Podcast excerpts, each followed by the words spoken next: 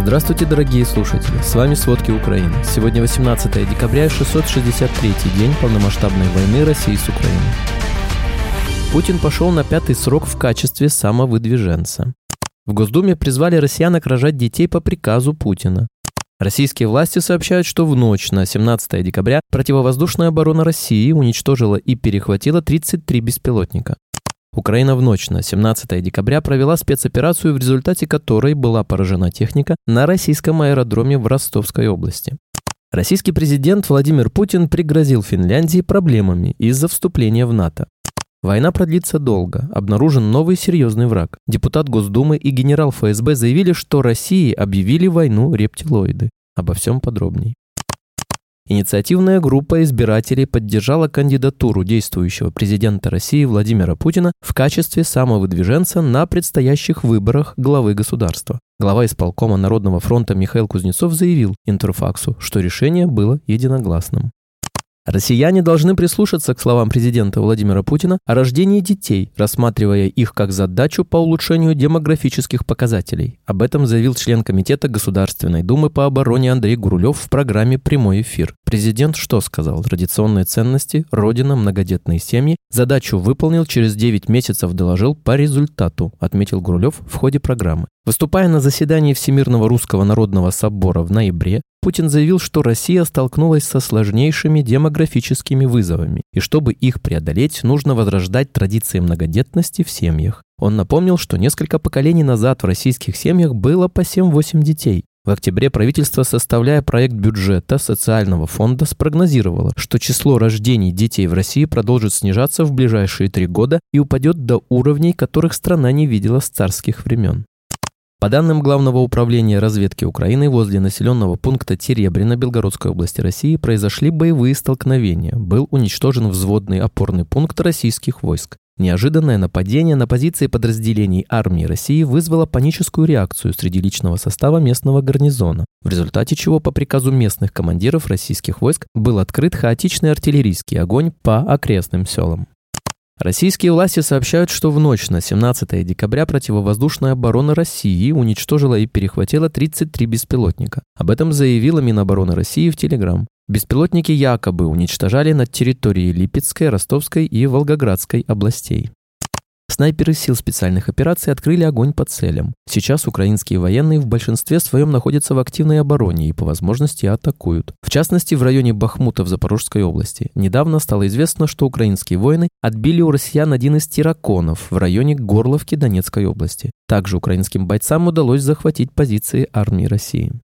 Служба безопасности и вооруженные силы в ночь на 17 декабря провели спецоперацию, в результате которой поразили технику на российском аэродроме в Ростовской области. Хотя в России уже традиционно успели заявить, что все БПЛА были сбиты, в реальности СБУ и ВСУ нанесли России существенное поражение техники. Собеседник отмечает, что аэропорт был важной целью, ведь там находится место дислокации 559-го бомбардировочного авиационного полка воздушно-космических сил России. Известно, что в аэропорту в момент удара находилось до 20 самолетов Су-34, три радиолокационных станции и другая техника.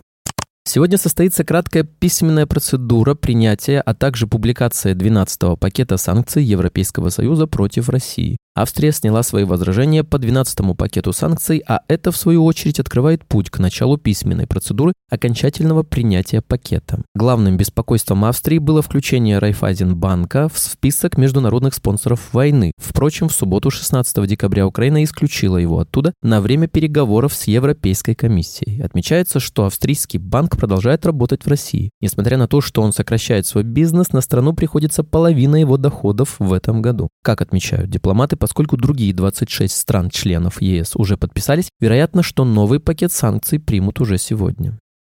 Российский президент Владимир Путин заявил, что у Финляндии из-за вступления в НАТО теперь будут проблемы. Путин пообещал создать Ленинградский военный округ и концентрировать там определенные воинские подразделения. Напомним, в апреле 23 года Финляндия официально стала полноправным членом Североатлантического альянса. Страны-члены Европейского Союза рассматривают возможность лишить Венгрию права голоса, чтобы одобрить соглашение о выделении пакета помощи Украине на 50 миллиардов евро в 2024-2027 годах. Некоторые чиновники в Брюсселе предлагают применить процедуру наказания по седьмой статье договора о Европейском Союзе 2007 года за нарушение верховенства закона, которое может привести к приостановке права голоса. Тем не менее, многие страны нервничают по поводу использования того, что по сути является самым большим оружием ЕС против государства-члена. На протяжении большей части своего 13-летнего пребывания у власти Орбан использовал антагонистические отношения с ЕС, чтобы активизировать избирателей и добиться финансовых уступок от Брюсселя. Его нынешняя претензия к Брюсселю заключается в приостановке финансирования в размере 20 миллиардов евро из-за проблем, связанных с верховенством закона и фундаментальными правами в Венгрии. В преддверии саммита состоявшегося на прошлой неделе, лидеры ЕС изо всех сил пытались понять, чего именно хочет Орбан. Выполнял ли он приказы президента России Владимира Путина или пытался заставить Брюссель разблокировать замороженные средства. Накануне рождественских и новогодних праздников таможня Германии напомнила о запрете на импорт из России широкого круга товаров в рамках введенных ЕС санкций за российскую агрессию против Украины. Ведомство предупредило, что будет изымать подсанкционные товары из посылок с территории России. Под эмбарго попадают многие виды товаров, которые обычно содержатся в посылках к праздникам. Целлюлоза и бумага, древесина и изделия из дерева, камни и драгоценные металлы, сигареты, пластмассы и химическая продукция, в том числе косметика. Служба безопасности Украины открыла дело из-за прослушки главнокомандующего ВСУ Валерия Залужного. Об этом сообщает СБУ в Телеграм. В СБУ заявили, что техника обнаружена не непосредственно в кабинете Залужного, а в одном из помещений, которое могло в будущем использоваться им для работы. По предварительным данным, обнаруженное устройство находилось в нерабочем состоянии. Каких-либо средств накопления информации или средств удаленной передачи аудиозаписи не обнаружено. Данное техническое устройство будет передано на экспертизу.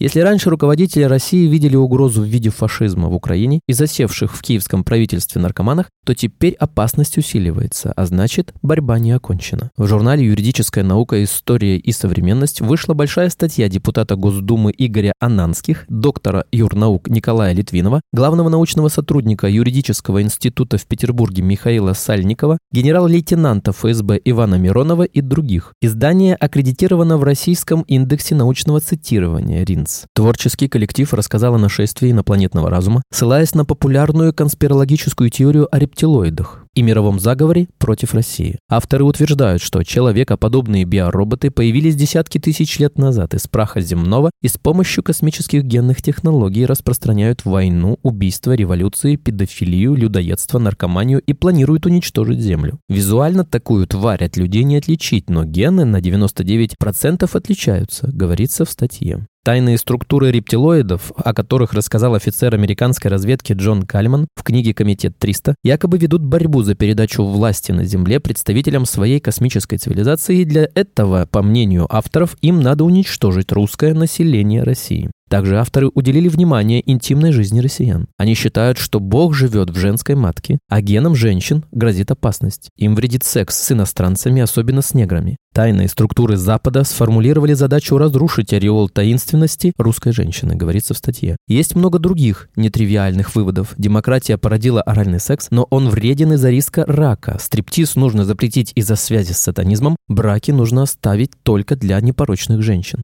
В беседе с изданием агентства Ананских сказал, что направит инициативы из этого текста в Госдуму. Нужно в этом направлении двигаться и достаточно оперативно. Спасибо, это были все главные новости о войне России с Украиной к этому часу. Помните, правда существует, а мы стараемся сделать ее доступной. Если вам нравится то, что мы делаем, пожалуйста, поделитесь этим подкастом с друзьями в России. Также, если вы хотели бы помочь нам делать материалы еще более качественными, пожалуйста, оставляйте фидбэк. Это очень важно для нас и для распространения правдивой информации. До встречи.